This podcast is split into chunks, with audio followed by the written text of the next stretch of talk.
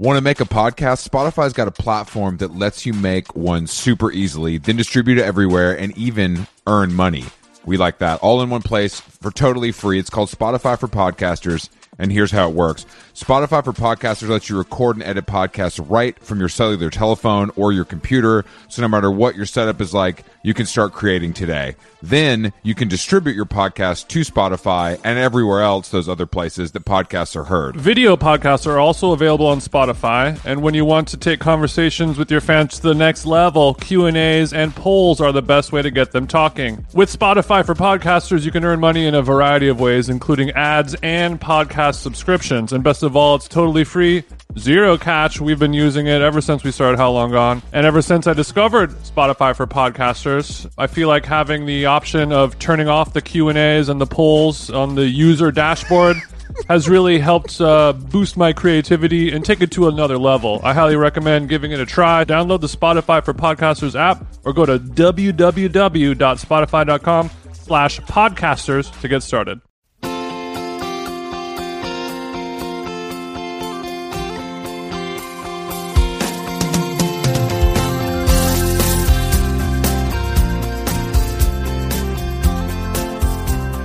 Okay, I'm recording. I'm a podcaster.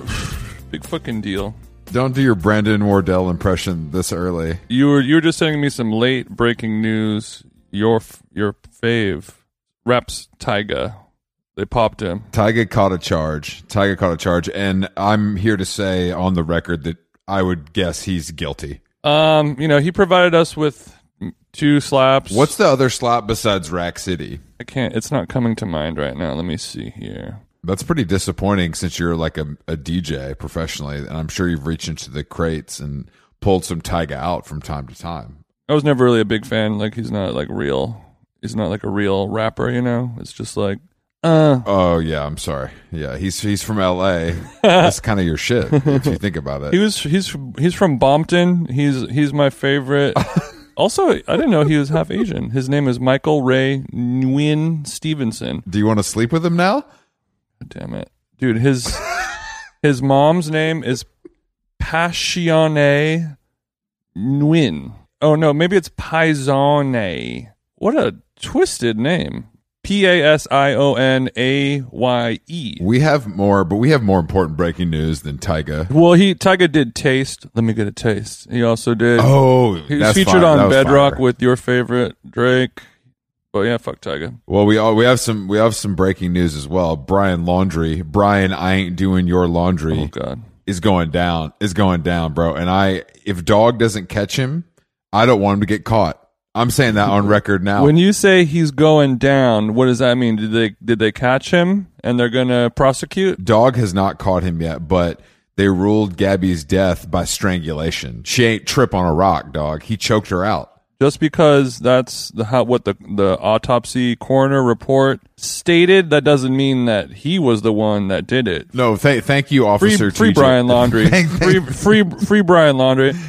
It could have been any number of local, you know, local transients, hike folk in the Wyoming.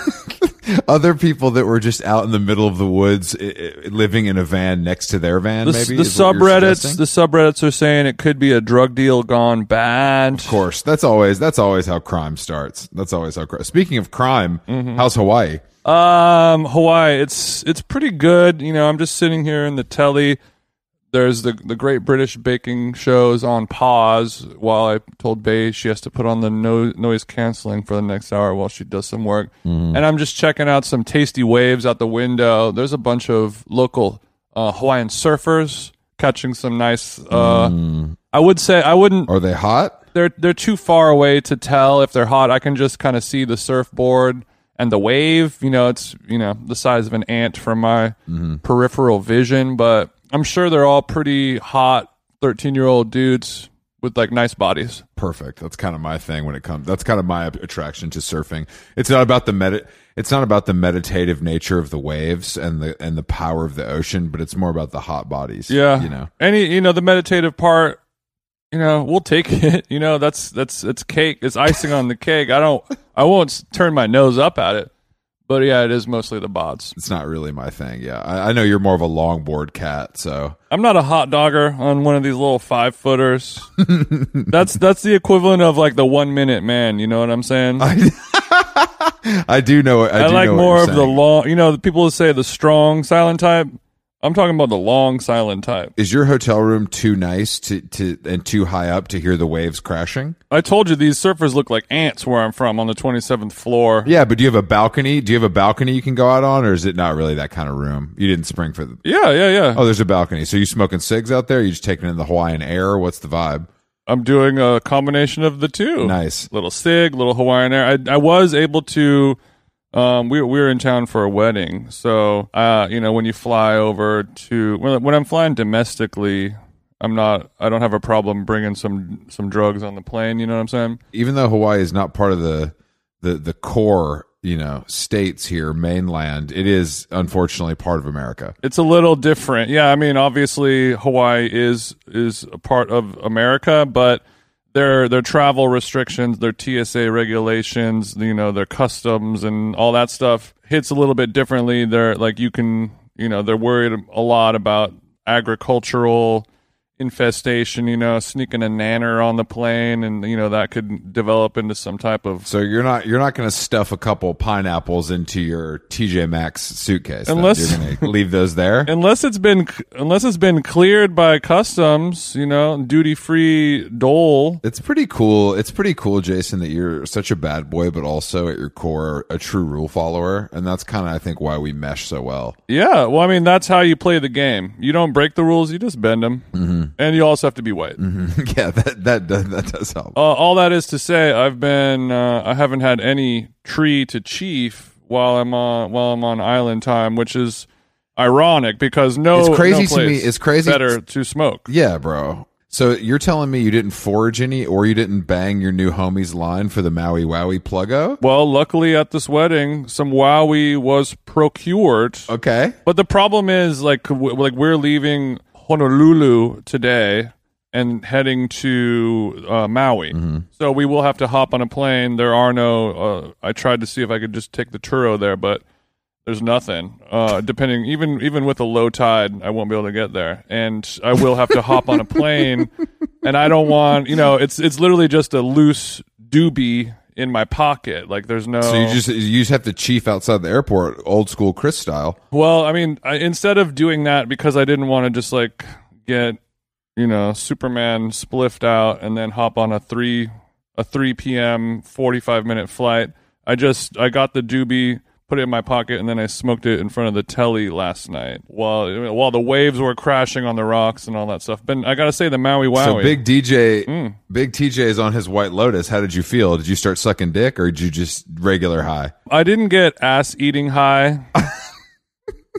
I told you, I told you I saw that guy at the Bowery, and I was just like, "Damn, that's the guy who got his ass ate on White Lotus. That's crazy." the recipient of the tongue, not the not the tonguer. Yeah, The tonguee. not the not the other guy, the the recipient, the young guy. But yeah, so so you saying the Wowie got you zooted as hell in front of the hotel? No, no, no. I'm saying Wowie is the type of weed that is a little bit more low octane. It's it's obviously homegrown natties. Um, you know, some nice little nice little like loose nugs. It's not so dense. But you're of- saying, but but if you put it under the microscope, are we seeing crystallization, or is this just kind of regular swag? you'll see crystallization under the microscope, but under the naked eye, it won't be a ton of stalactites and stalagmites, which uh, when you're in Hawaii is not necessarily a bad thing because Sure, I'm you sure. know, I, I'm I like sure. the idea of just cruising, you know, like walking down to the water, you know, hitting the docks, whatever it may be. Mm-hmm. And then you can really just enjoy the whole entire joint, you know, casually smoking it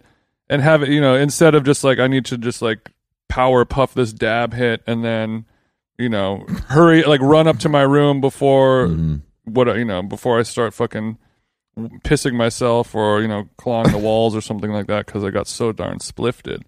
So all that is to say, I hit the Maui Wowie, smoked that hog leg all the way down to the down to the filter, threw it in the Pacific Ocean, and then I went back went back upstairs, you know, brushed my teeth, put my robe on, and I was just I was just chilling hard. I'm I'm loving to hear that you're getting some relaxation because of course I'm back to my grind.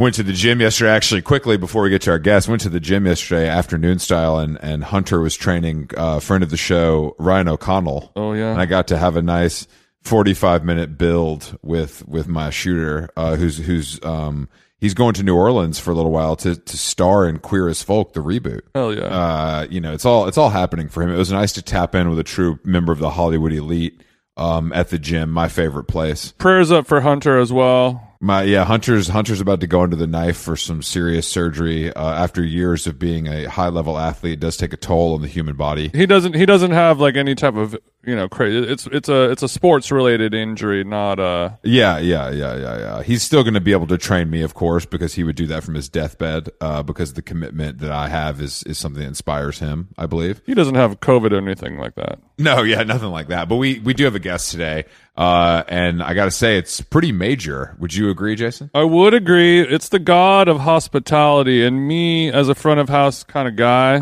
and Chris is more of a back house kind of guy. He won't really be able to, you know, speak the same lingo. Also, I have Ian and I come from the same pedigree of club promoting, you know, mm-hmm. world famous nightlife scenarios. So we, Yeah, Jason, really. Jason's Jason's little club night with Stevie Aoki is comparable to I don't know Studio 54, Palladium.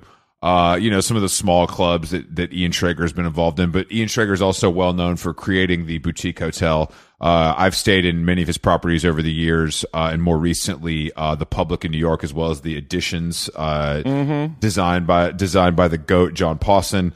Um, so I, we have a lot to talk to Ian about. So let's just let's just give him a buzz and jump in. okay, let's do it.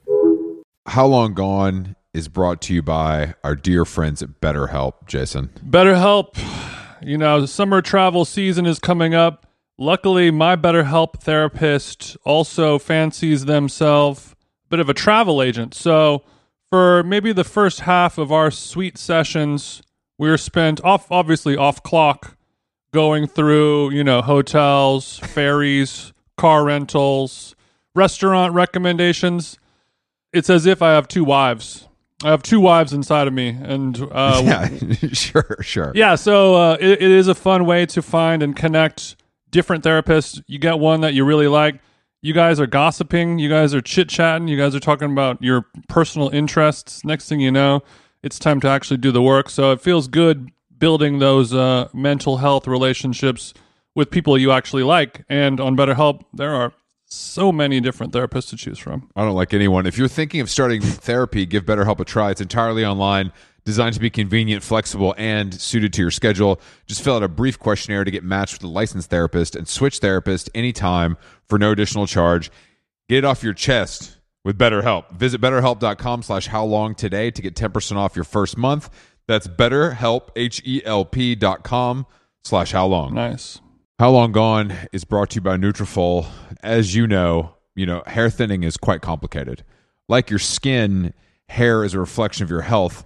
Uh-oh, and internal factors can impact the way your hair looks, feels, and most importantly grows. Nutrafol's whole body approach multi-targets underlying root causes like stress, hormone fluctuations, and nutrient gaps for visibly thicker, stronger hair. Go ahead, give it a tug. Nutrafol is the number one dermatologist recommended hair growth suppy with over 1 million people seeking thicker, stronger, faster growing hair with considerably less shedding. Thank God. Take the first step to visibly thicker, healthier hair for a limited time. Nutrafol is offering our listeners $10 off your first month's subscription and free shipping when you go to Nutrafol.com and enter the promo code how long? All one word. Find out why over 4,500 healthcare professionals and stylists and professional stylists recommend Nutrafol for healthier hair. Nutrafol.com spelled N-U-T-R-A-F-O-L. I got RAF on the nut. dot com promo code how long? That's Nutrafol.com promo code how long? Hey there, overwhelmed foodies. Are you drowning in a sea of meal kit options, feeling like you're in a bad dating game where every contestant looks the same? Fear not, because amidst the chaos, there's one shining star worth your culinary affection. Home Chef is not just another fish in the meal kit sea. They're the gourmet catch that you've been dreaming of. Say goodbye to swiping left on lackluster meals and swipe right for the one brand that will make your taste buds swoon. Home Chef provides fresh ingredients and chef design recipes conveniently delivered to your doorstep to simplify your cooking experience. Whether you prefer classic meal kits with pre portioned ingredients and easy instructions, speedy recipes ready in less than 30 minutes, oven ready kits with pre chopped ingredients, I like to chop myself, or quick microwave meals that are assembled in minutes. Home Chef has you and your entire family covered for delicious meals, witty options per week, and serves a variety of dietary needs, so you don't have to worry about what to make ahead of time. I'm keto now. Not only is it convenient, but it is also economical. Home Chef customers save an average of $86 per month on groceries. Mamma mia. For a limited time, Home Chef is offering my listeners, our listeners, 18 free meals plus free shipping on your first box and free dessert faux life at homechef.com slash how long. That's homechef.com slash how long for 18 free meals and free dessert for life. Homechef.com slash how long must be an active subscriber to receive free dessert. Hi, Ian. I'm Jason. How are you, Chase? I'm good. How are you? I'm good. You feel at home on the podcast, Ian? I feel like you kind of podcast a decent amount. I've done a couple of them. I haven't done a lot. Do you enjoy being a podcast guest? Uh, when I have uh, uh, a smart uh, interviewer, I do. Uh oh. Well, all right. Thanks for joining us, Ian. This isn't going to go very well. Ian, what's your definition of smart, okay? My definition of small, of smart. oh, Nothing small over here. uh, someone that's in the know, gets what's going on, uh, is curious. I think that's what I consider somebody smart. I check all those boxes. Chris, what about you? Yeah, yeah. I would say that I check all those boxes. Are you coming to us live? Ian? Are, are you in New York, Ian? Yes, I am. Okay. So do you live full time in New York or do you bounce around a little Uh, bit? I live full time in New York. I bounce around when I have to, but uh, my base is New York. That's my home. I know you're from. I mean, I, have you always been that way, or have you lived? Have you lived elsewhere for for stretches of time? I have all the credentials. I was born in the Bronx. Uh, I was raised in Brooklyn. I now live in Manhattan. Uh, there was a period of time in my life where my family moved to Florida, Miami. I was there for about a year or so, but I always considered New York my my home. Hey, man. Thanks to the uh, the, the Edition Hotel, I also love Miami. Yeah, A fine place to eat some oysters. exactly. Check out some butts. You know. Yeah. Yeah. Yeah, we're very excited to have you on the podcast. I actually listened to a couple other podcasts with you where, where you were the guest, and you really seem to have a gift for sharing what you've learned in your life with kind of the future generation. I feel like you're really part of a specific generation where so many magical things happened and a lot of that stuff doesn't really happen too much anymore. Would you would you agree with that? Uh, well, what are you talking about specifically? Uh, I mean, just kind of the energy. I mean, like obviously the energy of like when things were a little more free. Like some people might call it pre-AIDS, mid-Coke, as like maybe the sweet spot of you know the height of human lifestyle and just fun and excess and all those things before you know the the kind of dark cloud that lives over us came around. I think we'll get back to that again. You do? Fundam- yes, I, I do. I always have. You know, I don't really believe in paradigm shifts. You know, we're a species. Uh, we're, we have the human condition. We, we have an urge to socialize. I don't think those things basically and fundamentally change. I think the fashion around them changes. Technology is uh, now here. It wasn't in the past. But I don't think it fundamentally changes the way we are and, and, and what we seek in life. Uh, like people say to me, uh, well, with cell phones uh, and and the lack of privacy and the ability to take photographs, you could never have the wild abandonment uh, that you had at, at Studio 54. No, and I don't believe that. You know, I think uh, you'd probably have to get people to leave their cell phones outside, or but uh, I, I I don't believe we change. I think we're uh, you know, the human condition doesn't change. It always finds a way to uh, express itself. And I think our very nature doesn't doesn't doesn't change. It goes in and around, fashion change, but not the fundamentals. I like that attitude. Yeah, I, I do too. I think that's refreshing to hear, and I agree with you to an extent. Um, I think that that people feel like that maybe because they don't know where to to find the stuff that they're looking for, um, because I do think maybe it's gone deeper underground uh, because of the the cell phones. But I, I, I think it's out there. I agree with you. I think it's out there as well. You know, when I was in studio, um, things were a little different. I mean, there was nothing you couldn't do at night that you couldn't get up the next morning and walk away from. Just a lot of things that are different today that were then. But it doesn't matter. You make your adjustments, you do the accommodations. It was very druggy back then at studio. I think it's still druggy, uh, maybe a dif- different kind of druggy. But, you know, I, I just think that that kind of uh, uh, desire to get out there and have fun and let loose and feel free and be whomever you want to be uh, whenever you want to uh, is still there and, and always will be there. I agree with that.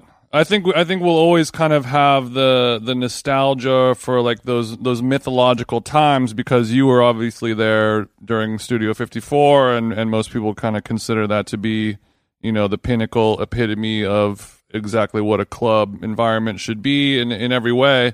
So people and you know people from our gen, my generation and younger, they just have to kind of hear about it as this mythological time that we'll never see like when people talk about quaaludes, for example. You know, like every every drug addict kid nowadays who is you know taking prescription fentanyl or whatever, they're like exactly. Uh, you know, and and you hear these tales of like, oh man, quaaludes, and you see them in the movies and. And it's like this magical, mythical thing. It makes you yearn for this thing because you know you're never going to be able to, you know, sample it in the same way that that your generation was able to? There's always there's always a new thing on the horizon. Always, I guess being older now and having been through this so many times, and maybe getting a little wisdom. Uh, no, it, it's uh, every everybody and everything has its own time, but it's it's the same. It's just uh, it just it just doesn't change.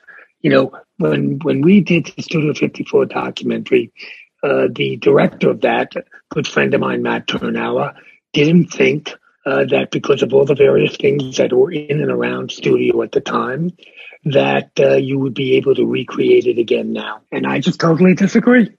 It might be a little different, but if uh, I'm certain that I could create the same kind of reverie and abandonment and uh, and kind of freedom now that was then. Okay. I mean, you you still see it in Burning Man, and you still see it in Ibiza, uh, and you still see it in East Berlin.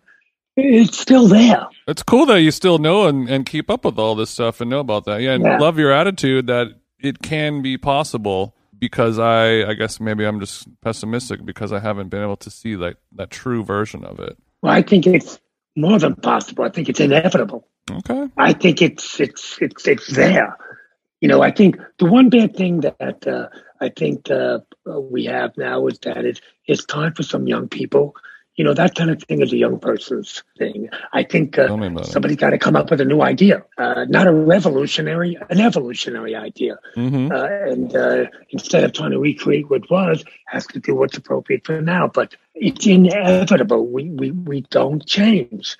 It's still out there so during your your your heyday, uh, specifically Studio 54, and then onward with the Palladium, what was your nightlife consumption like? Were you in these clubs every single night, or or were you more of a, a, a you know top down view? No, guy? we were. I was in the club every night along with Steve. You know, uh, don't forget, uh, part of that baby boom generation when we came into New York uh, uh, the uh, the demographics were a little bit different. There were a lot of people all of the same age, and everybody wanted to meet people, socialize.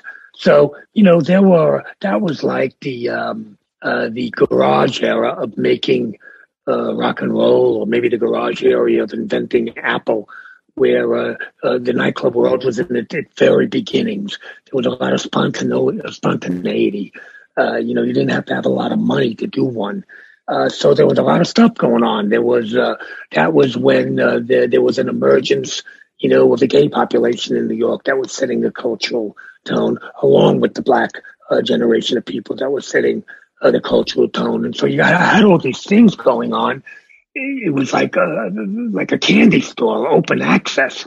I see it with my kids. I, I it's still out there today. I remember Steve when after we did the studio, we did another nightclub called the Palladium and he would say to me, "Do people still want to dance?" Said, "Steve, are you kidding me? Of course, people uh, people want to dance. When we did a nightclub at Public, the hotel, uh, I was told, well, people only want to dance in in Brooklyn. They don't want to dance in Manhattan.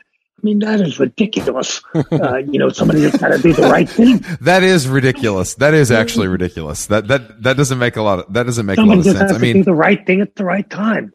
So, you know, so I enjoyed. I'm incurably curious. I enjoyed going out and seeing what was going on, what people are doing. I'm still incurably curious about about everything, uh, whether it was going to uh, you know, white middle class clubs, uh, gay clubs, black clubs, Latin clubs, yeah, in the outer boroughs. Uh, I was always curious what was happening culturally during that time that I said to Steve, you know, we, we can do this. You know, you don't have to have a lot of money. You don't have to have a lot of knowledge. You don't have to have an expertise. You just have to have the balls to go in there and try something. Mm-hmm. You know, I had to be in there because it wasn't an intellectual exercise for me. It was I had to feel it. I had to see what was going on. But the, but the minute that the night turned the corner and I was comfortable with where it was, I left and I went home. And uh, Steve stayed because he loved it. He enjoyed it. He had fun. So you're saying you're saying you would get there early, you would make sure everything's rocking, and then when you felt like exactly. it was in a good place, you would leave. So w- one, two in the morning, you're out of there. You're out of there. Exactly. So I would probably leave twelve thirty or one, maybe a little later, sometimes one thirty or two. Uh, but uh, Steve would stay at the four five o'clock in the morning. When you know when when you're doing like a live show or you're DJing or throwing a party and you leave, there's there's kind of the adrenaline going. It can often be a little tough to kind of wind down. Um, is that something that you had a problem with, or was it easy for you? Did you have to, you know, no. get a slice of pizza, have a joint, watch a little TV, or can you just go down, fall asleep? How to wind down? How to wind down? Hell yeah, Ian. I'm with, I'm with you, bro. I don't wind down either. I just we're we're we 100 miles an hour. Whatever it took, I would do. You know, I had a kind of uh, Uh, adjust. You know, we were always exhausted. Yeah. Like a seven day, 24 hour a day job. And we were obsessed with it and always exhausted. The club club wasn't, wasn't open on Monday. And when that came around, you know, we were like crawling into bed to get some rest and get some sleep.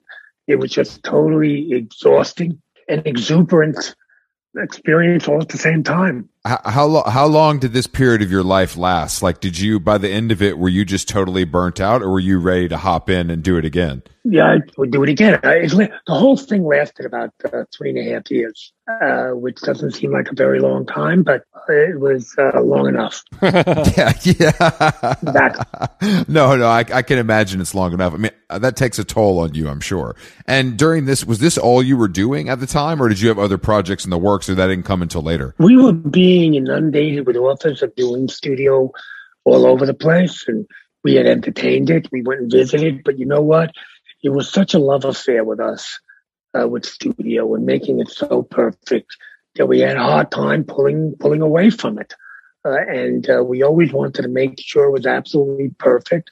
We were always, you know, dealing with it as if it was a, a party in our own home and our personal guests were coming over. And we wanted to make sure that it was absolutely perfect. I mean, that's a that's a common issue with like a great restaurant, right? You know, they'll open another location somewhere and the yeah. food just isn't quite as good because there's no way to pay attention the right. way you do to the people original. were coming at us from all over the place to do to do to do studios, and we just uh, you know just uh, didn't react to it. First of all, because it was incredibly successful as it was, and and we were you know just concerned that uh, if we took our eye off the ball, because it is you don't have any discernible product in a nightclub. All you have is that magic that you create. Uh, and you have the same music, you have the same liquor, you have everything. So every day it's just a question of putting all the various elements together and trying to create that alchemy, that that excitement, you know, whatever it is. Mm-hmm. Uh, and uh, it's just uh, it's uh, because you don't have anything really to sell. Other than that, it's a kind of very exhausting business and uh, dealing with a lot of uh, unknowns and things that you can't really count on because you, you don't have anything specific to sell. You're selling an experience. You're not even sure what the experience is. So you just do everything possible you can come up with. yeah, yeah, Yeah, It's, no, no, uh, no, It's I- like what, you're like right, what you're the uh, what the Senate defined pornography as. You don't Exactly. can't explain it, but you, but I know it when I see it. It's You know what? you know you, you you need to be standing there in the front door of the club like if you do a studio 54 in denver and milwaukee and and uh, singapore you, you you can't control who's coming in you can't just tell the door person just let hot people in because that's not going to be it you need to be you need to know you at the door or your partner at the door has to be there being able to tell is this person going to be a good person to come into the club and create a, a positive environment and it's it's like a sense or a feeling that you can't pick up by just Absolutely. seeing if And you know, it's an imperfect process. You don't really know. Uh, you know, you do your best, but you don't really know. Other nights is better than than other nights. But uh, Yeah. you know, that quote you just said about uh, pornography is one I often use. Oh yeah. Uh, you know, uh, yes, because it's the truth. Uh, it's hard to define it, but you'll know it when you see it. You'll know it when you feel it. It's the same thing with creating excitement in a place. It's hard to define it. Can't put a definition on it. Can't categorize it. Can't put it in a book. Can't put it in a box. But we all know it when we feel it. And that's uh, what makes it such a nerve wracking, intense business. And thank God you can't teach it or define it or anything No. like that because then uh, I guess you'd be out of a damn job, huh? Right, exactly. Then everyone would do it. and if everyone would do it, it wouldn't be special. when did you get the hotel bug? At what era in in the in the in the nightclub, you know, part of your life were you like, you know what, I think the next step for me is hotels. Probably when they sent the check. people don't see the connection, but you're in the nightclub business, it's a hospitality business. You're looking after people. Uh, you're trying to provide them with a good time, and you know they, they don't sleep over, or they're not supposed to. But uh, so so restaurants, hotels, uh, things like that, where people are getting together for communal experiences and having fun, they're all, all kind of related. And so for us, the hotel was the next logical progression. Uh, and that whole business is so opportunistic. What happened was we had sold Studio 54 and we took back a bunch of promissory notes. Uh, and when the person couldn't pay us the promissory notes, we traded those promissory notes back to him for his interest in the hotel. So that was really, Oh shit. that was the point. We got to own part of our hotel and then we had to buy out the rest of the partners so we can own all of it. I um, have stayed at many of those hotels over the years, but I mean, I think that the you know Times Square location was always so interesting to me because I, I feel like it was it, Times Square is just a tough place Yes. to, to make it work. it's so much fun. It's so fun to uh, uh, prove the naysayers wrong or the doubters wrong. You know, we're strictly in the building and people will come to business. You know, you do something special. Uh, you know, you you create something that uh, uh, touches people emotionally. They come to it. They find a way to beat down the door to get to it. And and and when it's something that uh, you know really hits the bullseye, there is not anything you can do to prevent people from wanting to go to it. It's just in that, you know, the way we try and do things, just, you know, outwork, outdo, do something so special that people feel they have to be there because it's what they think is going on. The Paramount Hotel is what I'm talking about. Oh, about. yeah, that too. Yeah, I remember stay. I remember staying there, you know, a handful of times because I was working in the music business, and that's a hotel that Sony Music liked to put us in because I think it was like relatively close to their office.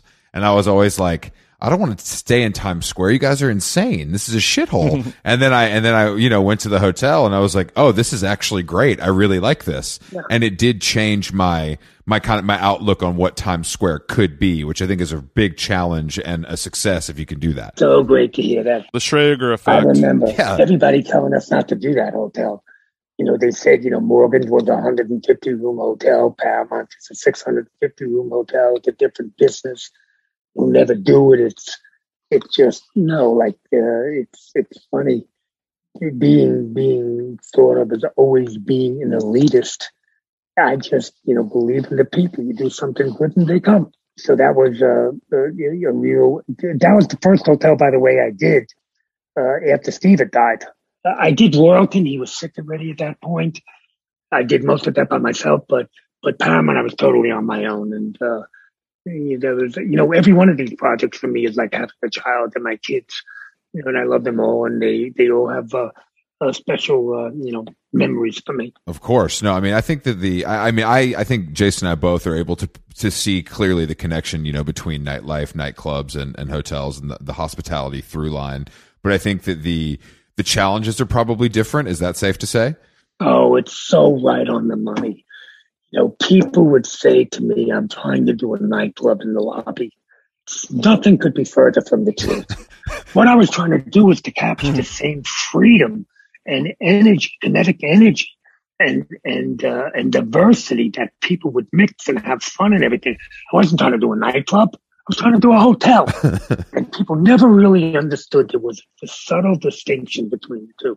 I didn't want to do a, a hotel on top of a nightclub. I wanted to do a hotel that had a really vibrant and exciting hotel lobby, like the way the hotels 150 years ago used to have like the Plaza, the Monaco. Yeah, yeah. I think that I think that the interesting thing that I see is that you know I think that um, in some ways people check into hotels to be someone else. You know, in the same way that you could go to a nightclub to be somebody else. You know, you can you can kind of take on whatever you want because there's this kind of like anonymous feeling that comes with it's it. It's a freedom. Yeah, exactly. It's a freedom that comes with it, and so it's so funny you're saying this, guys, because I, I, I say this today. You know, when we did a studio, we when people got in there, they were absolutely free, felt free. There was nothing that could hurt them. They can do and be anything they wanted. If they were sitting next to some celebrity, they didn't care. They were there to have a good time. They could be free. Well, we jump forward 40 years now, working on a hotel like Public. We're still after that same freedom. We're still after the thing of making people feel free to do whatever they want. And that's the magic potion. So is the you know people have always told me about the hotel business that you kind of live and die by the you know the food and beverage. You know, is there truth to that coming from someone who's done it successfully so many times, or is that just another piece of the puzzle? It's another piece of the puzzle. I think water pressure is a little bit more important than food and beverage. Uh, like that too. that too. Those simple things those simple, simple things that we all know and love that sometimes get neglected because they're left out of the brand book for some reason mm-hmm. or left out of the standard operating procedures. I, I, think the food and beverage brings another element of excitement.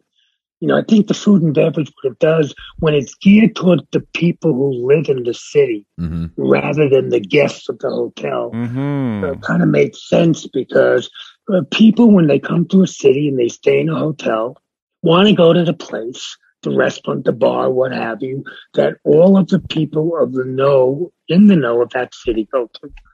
So it just makes good sense to me. Well, it's right downstairs. Everyone in New York goes to this restaurant right downstairs, this bar right downstairs. So it's just a good business tactic. Before us, uh, restaurants were primarily loss leaders. There was nothing more boring than a hotel restaurant or a hotel bar. Well, that was because it was geared towards the guests rather than the people of that city. And yeah, I guess the, you know the kind of the whole point of that that hotel existence is if you don't have access to these cool places where the local New Yorkers or LA people are going, you know, you get you get to buy your way into that little privileged life by getting a hotel room. And that doesn't really I feel like that doesn't happen so much anymore. It doesn't happen in our places, but what it does get is it does get you the, the, the kind of uh, good housekeeping seal of approval that whatever it is, you know, the restaurant and the bar, whatever we have going on there is a cool place. And the people in the know who live here, they do go there and it makes you want to go there. What do you think about Las Vegas, Ian? You know, it's uh, right now, it's not my cup of tea, obviously. Yeah. uh, it, uh, it, uh, but, but I am going to take a look at it uh, in November uh, you know, because I, I, I think that it, it, it, may be time for somebody to come in there and, mm-hmm. and, and do something very unique and special, uh, and, uh, and, uh, not dumbed down, but something sophisticated and, uh, the people that usually come to the hotels, the things we do, you know, you know, would like.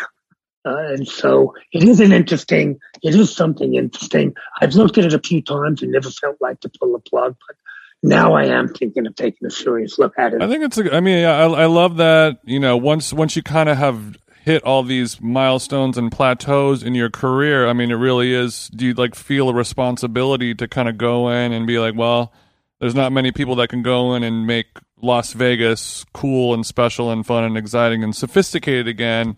you know, it's it's unfortunately up to me. Do you feel do you feel a weight on your shoulders, or are you just kind of you know floating around and doing whatever you feel like doing? No, I feel the challenge of it. I feel it's Mhm. interesting. It's what interests me to go in there and do something that hasn't been done before, hasn't been done for quite a long time. I think there was an element of sophistication to Vegas in the '60s, Yeah. uh, but you know, and but but it kind of lost it. And uh, and but, but I think uh, it has all the makings of being able to do it again. You know, provided somebody could walk that uh, delicate balancing act uh, and uh, do something good for business, but not uh, uh, appeal to the lowest common denominator. Do something Yeah. simple. First of all, we got to get the mob back running that joint. that probably would be a step up. Yeah, that'd be a step up. You got to break a couple eggs to make an omelet, you know. But uh, you know, what do you do in that situation? I mean, I, I feel like it's so tough in that situation because we're talking about you know Vegas kind of hitting the lowest common denominator.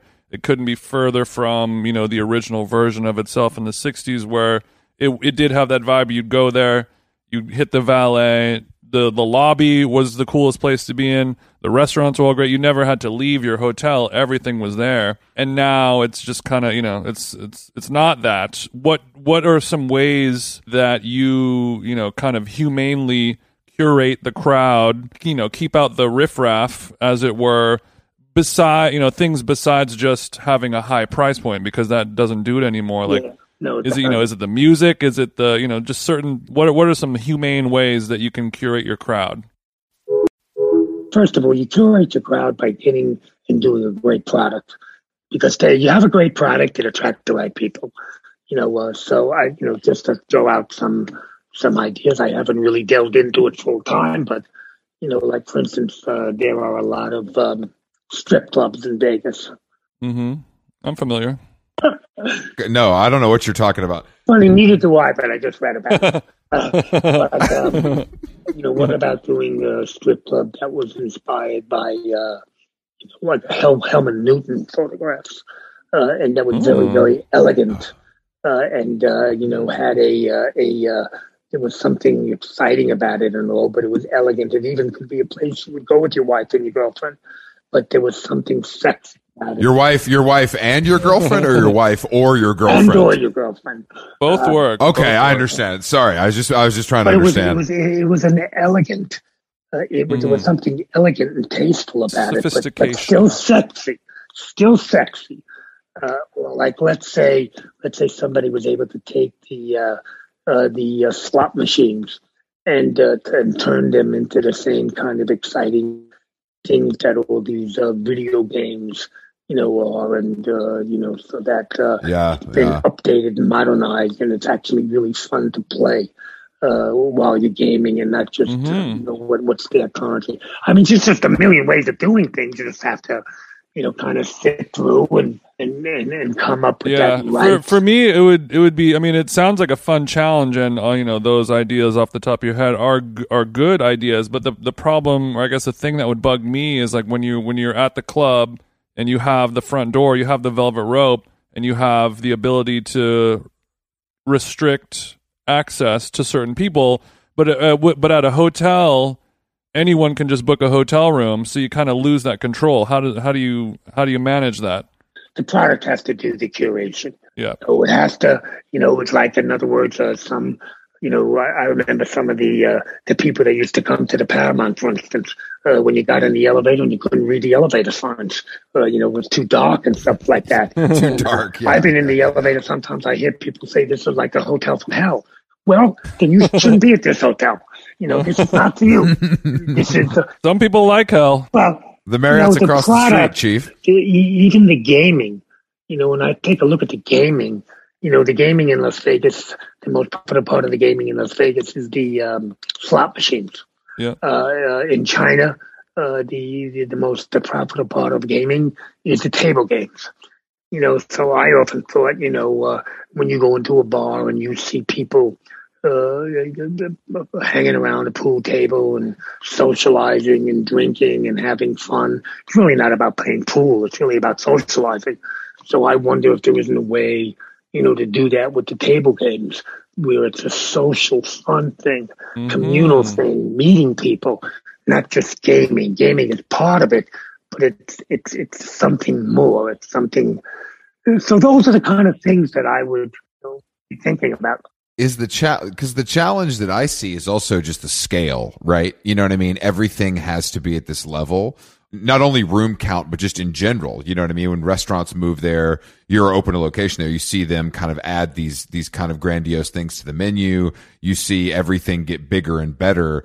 You know, is there room for something, you know, quote unquote boutique, or does it have to be kind of Vegas style, just done differently and better? Yes, uh, but you know you, you got to figure that out. You know, but that's the part I enjoy. hmm You know, I enjoy putting the pieces together and figuring it out what people want and what they'll respond to. You know, uh, you know, don't go by the rules. We're trying to do something that hasn't been done before, and we're not afraid to risk the failure. Although, uh, thank God, I never had one. But Me neither. I feel you. but I risk it. Anytime you do something new, anytime you do something No, innovative, it's a risk. you got to break people's habits. It's risky, but uh, that's the kind of the part that I I, I interest me in that I love to do. You don't do it, nobody else will. yeah, exactly. That's right. And then you don't move forward. When you come out to Los Angeles, Ian, what do you what are you doing out here? I I you know I love LA. You know, uh, I you know did a bunch of hotels out there. You know, I want to do more. Uh, I am looking now to do more. Uh, you know, I I think. Of course, about the downtown area, which is right now very, very overcrowded with hotels. I think about Santa Monica. You know, I think about West Hollywood still. I think about Beverly Hills. I think about, uh, you know, all of those um, usual suspects. You know, LA is cool. Look, Ian, I don't I don't want to I don't want to give away the sauce for free, you know, but the the east side is probably the most lacking for hotels. What's the east side? Like Silver Lake, Echo Park, Los Feliz. Oh, yeah, I've heard of that. Echo Park. But you know, Sa- Santa Monica needs help too. That's true. That's true. Uh, They definitely, definitely do. You know, and for somebody like me, when I go to LA, you know, I want to see the ocean or I want to see movie stars. I don't want to go downtown, Hell yeah. Hell yeah. Me too, bro. but That's perfect. Downtown sucks. I want but- palm trees, ocean, and uh, Brad Brad Pitt wearing a small, you know, maybe a, a, a shirt where too many buttons are unbuttoned, stuff like that. I, you know what? exactly. it's funny, but I absolutely agree with it. You know, I, I, uh, but you know, everyone ran into just the thing that I'm careful of. I, you know, everyone ran into downtown. It was like a feeding frenzy, and I never quite could pull the trigger. hmm It Smart move. just didn't feel right to me. And even though I know there's a great restaurant scene down there, a lot of cool restaurants and everything like that, and a lot of people living down there, it's just, uh, you know, people in, in, in LA, friends of mine who live in LA have a hard time because it's a lot of traveling to get there and back. So the jury's still out for me. It's a, it's a new thing. Where do you stay in LA? The Edition, where do you think I stay? Look, Ian, I didn't know if you had a house here. I didn't, you know, I don't know. I, di- I didn't, Uh, you know, I, I didn't know if you. I, I stay. I, I love the Edition Hotel out there. Usually, I stay in the hotels I do. Uh, if not, I might stay at a friend's house. But uh, uh, it would usually be if I if I didn't have a hotel there at the moment, uh, which hasn't been for a while. I usually stay in the Bel Air because I like the grounds. I like walking. yeah, that's the that's that's my favorite. the Swan there. and- Yeah, the uh, the Edition in, in West Hollywood is is a great hotel. I've been there a few times. Had dinner there a little while ago. It's nice. Oh, thank you. Uh, You know, we had a lot of fun doing that. What's your What's your relationship with John Pawson? You guys go way back. Uh, it's so funny. Uh, yes, he's a good, good friend of mine, uh, and a really, really talented man, and a very, very nice guy, by the way. As, as rigorous as his work is, he's a very easygoing kind of guy. He's married to a woman that used to work at Colefax and Fowler, who's a very decorative, uh, fancy interior design group uh, in London. He's just a great guy. I know him a long time. Uh, you know, I, I, I hadn't worked with him uh, up, up until uh, you know maybe maybe eight or nine years ago, ten years ago. But uh, he's just a great, great guy. Really refined guy. I can't say enough about him. He's just a great guy and a great talent. Yeah, I mean, I'm a big fan of his work, and and like, I I just think that when you apply that to these hotels, it really is something. Spe- like, there's nothing else that looks like it. It is the reality. You know, there's nothing Well, else. that that's so looks like- great to hear that. Thank you. there's nothing else that looks like it, and I think that like that pool at the West Hollywood. Look, I mean, I don't know. That whole building is great, and it sticks out in a, in a good way. Thanks. Um, you know, and I, I think that I, I think that was a smart decision for you guys to do those together. Yeah. Are there more Edition hotels coming? Oh yeah, we're working on like forty of them uh, all over the world. Yeah, Forty. yeah. 40 damn okay shit all right because it, it is a partnership it's a partnership with marriott right yes, yes, okay so you got you got some real bread over there that can that can help you crank those out yes, So Marriott is like your Spotify. Yes. Exactly, yeah exactly. Mm-hmm. You know, uh, and that's exactly what I wanted to do. I wanted to do something on a really, really, really big scale, hmm uh, and uh, they were the best guys to do it with. Sometimes you got to dance with the one who brung you, huh? Yep. is that the first time is that the first time you partnered with like a big big group of that of that size to do something Yes. You know, when it was a learning experience for me. i was going to ask what the challenges were because i feel like you're a guy who uh likes to do what he wants to do doesn't like much Well- feedback that, that's my guess. I still like to do what I like to do. Marriott had to get used to that, and I had to get used to them. And you know, we had to uh, learn to respect each other. And you know, they're a public company; they have a different set of responsibilities. They can't take the same chances yeah an entrepreneur can take. But you know, we respected each other. We both realized we each do something the other one can't do, uh, and so. But it, it was a learning curve, uh, you know. And and I think the most important part is I was just really, really close with the uh, CEO, uh, Arne Sorenson. was just a great, great, great guy, uh, and uh, and so that made things easier. But it, it, it took some while to get, uh, you know, they, they do things by consensus. Every public company does, and uh, I don't do anything by consensus. I'm the consensus. I, you know, I'm not a in work. It's not a democracy with me. It's uh strictly a tyranny. You know, I want to. It's my ass is on the line, and I want to make sure it gets done the way I feel comfortable about it. And I'm not sure, but I. But if, if I'm going to go down, I want to go down doing it my way. I mean, you know, with your track record, you can kind of be like, hey, you know, check check the scoreboard, guys. Things Yeah, seem to be going well so far. That's what I do. I, I you know, now I don't understand why I'm getting any pushback. Well, here. you know, it's uh, because I, I, I suppose reasonable people differ about things.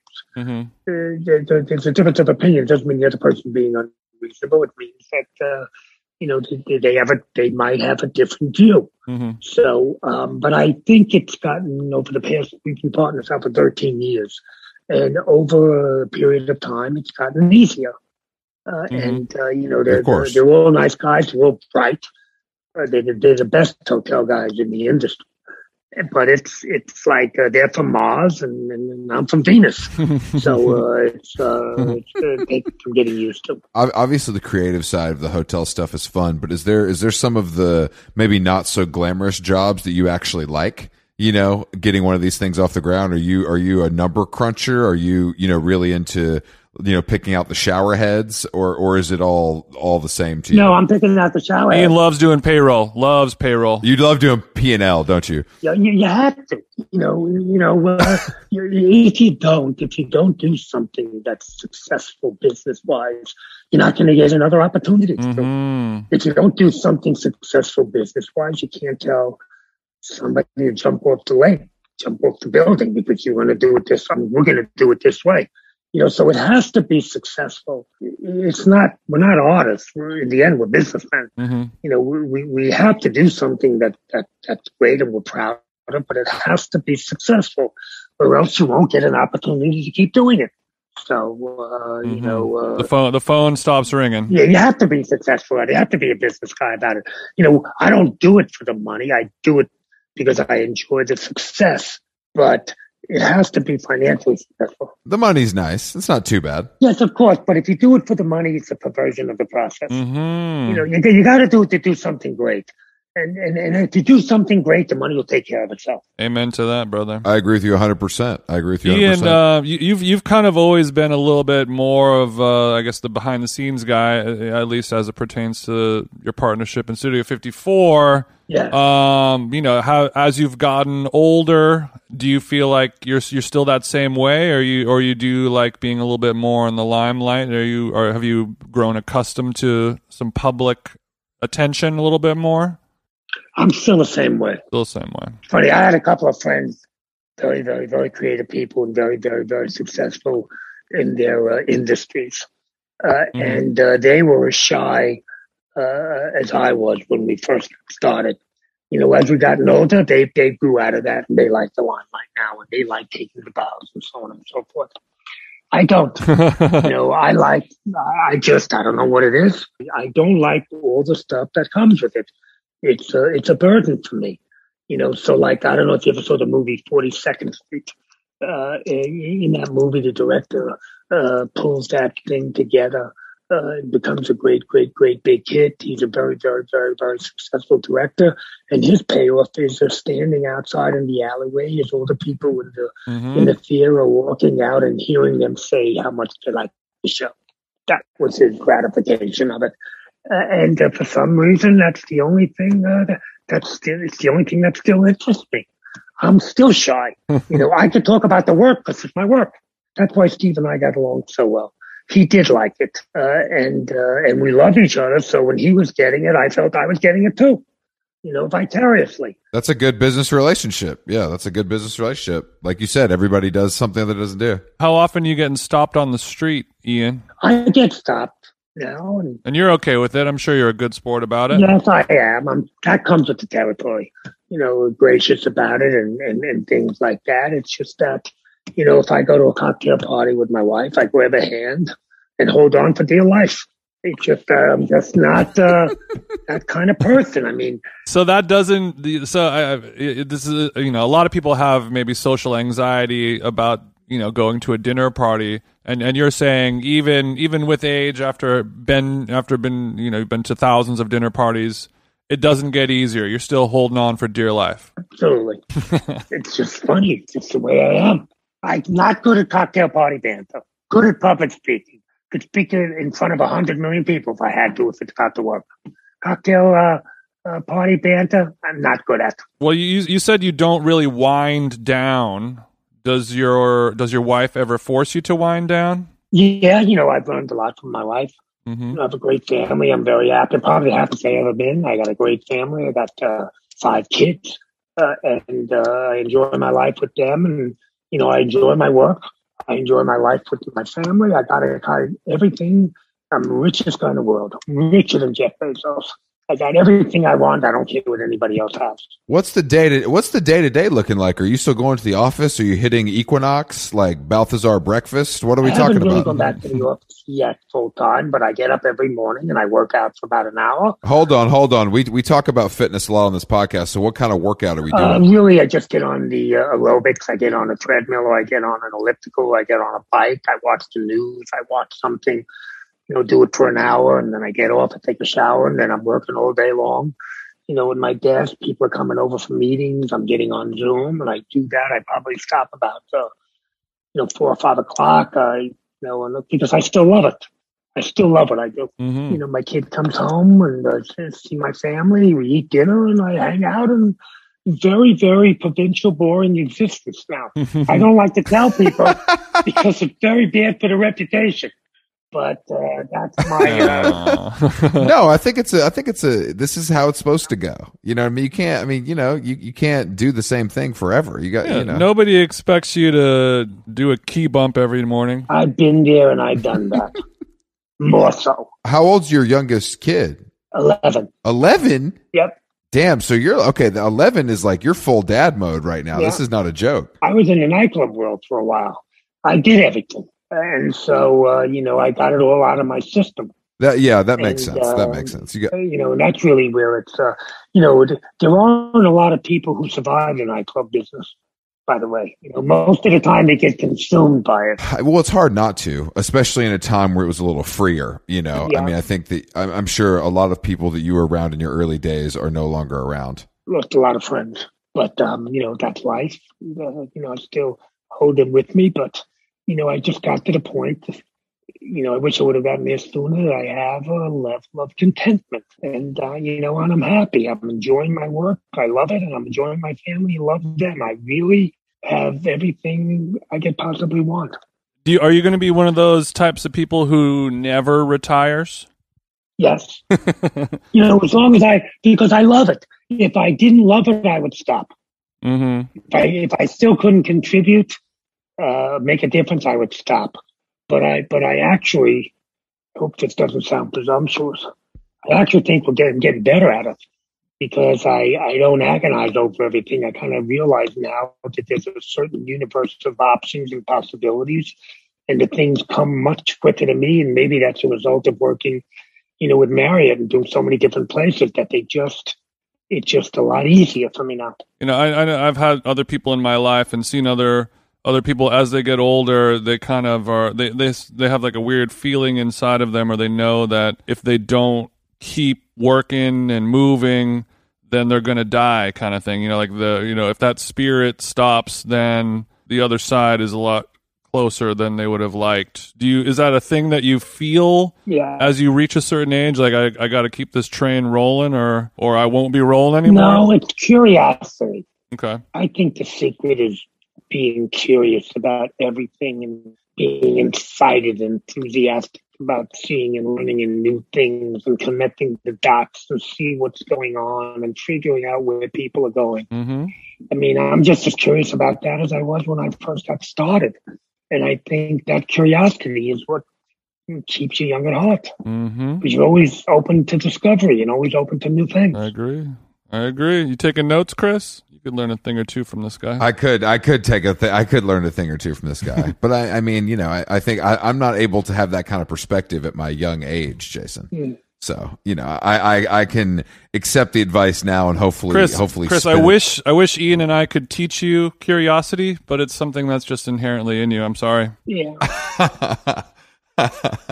I, I know that. I know that. What a, Ian, you know, before we let you go, what are, what are some of your favorite New York institutions? I, I would love to know the places that you frequent the most that you really have a special place in your heart. Balthazar, Sweet Green, whatever it is. well, I love I love Keith McNally's place.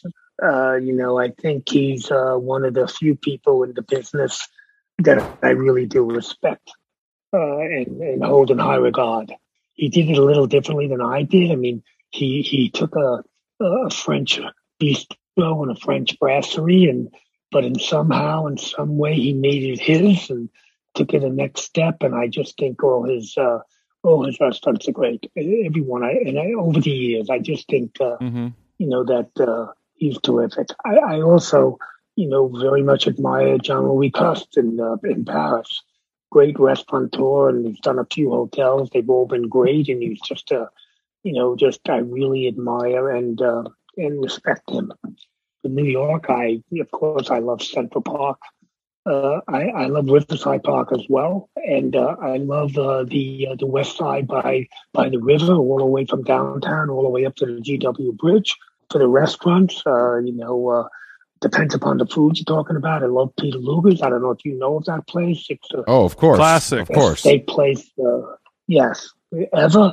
Uh, and uh, I went there. I used to go there with my father and mother. Wow. And uh, you know, for the restaurants, uh, you know, depends on the food. I are a lot of different restaurants. The, the clubs I haven't been going to very much, but I do mine. I like, you know, very much uh, uh, the House of Yes people. Mm-hmm. Uh, it's a new generation and new breed of nightlife people. You know, there are a couple of people like that involved. It's them. It's Ben Pundole, it's May Quack. There's a couple of people that I work with. They're there are a new generation of nightclub people that are, you know, not mindless and oblivious to what's going on. They're smart and curious.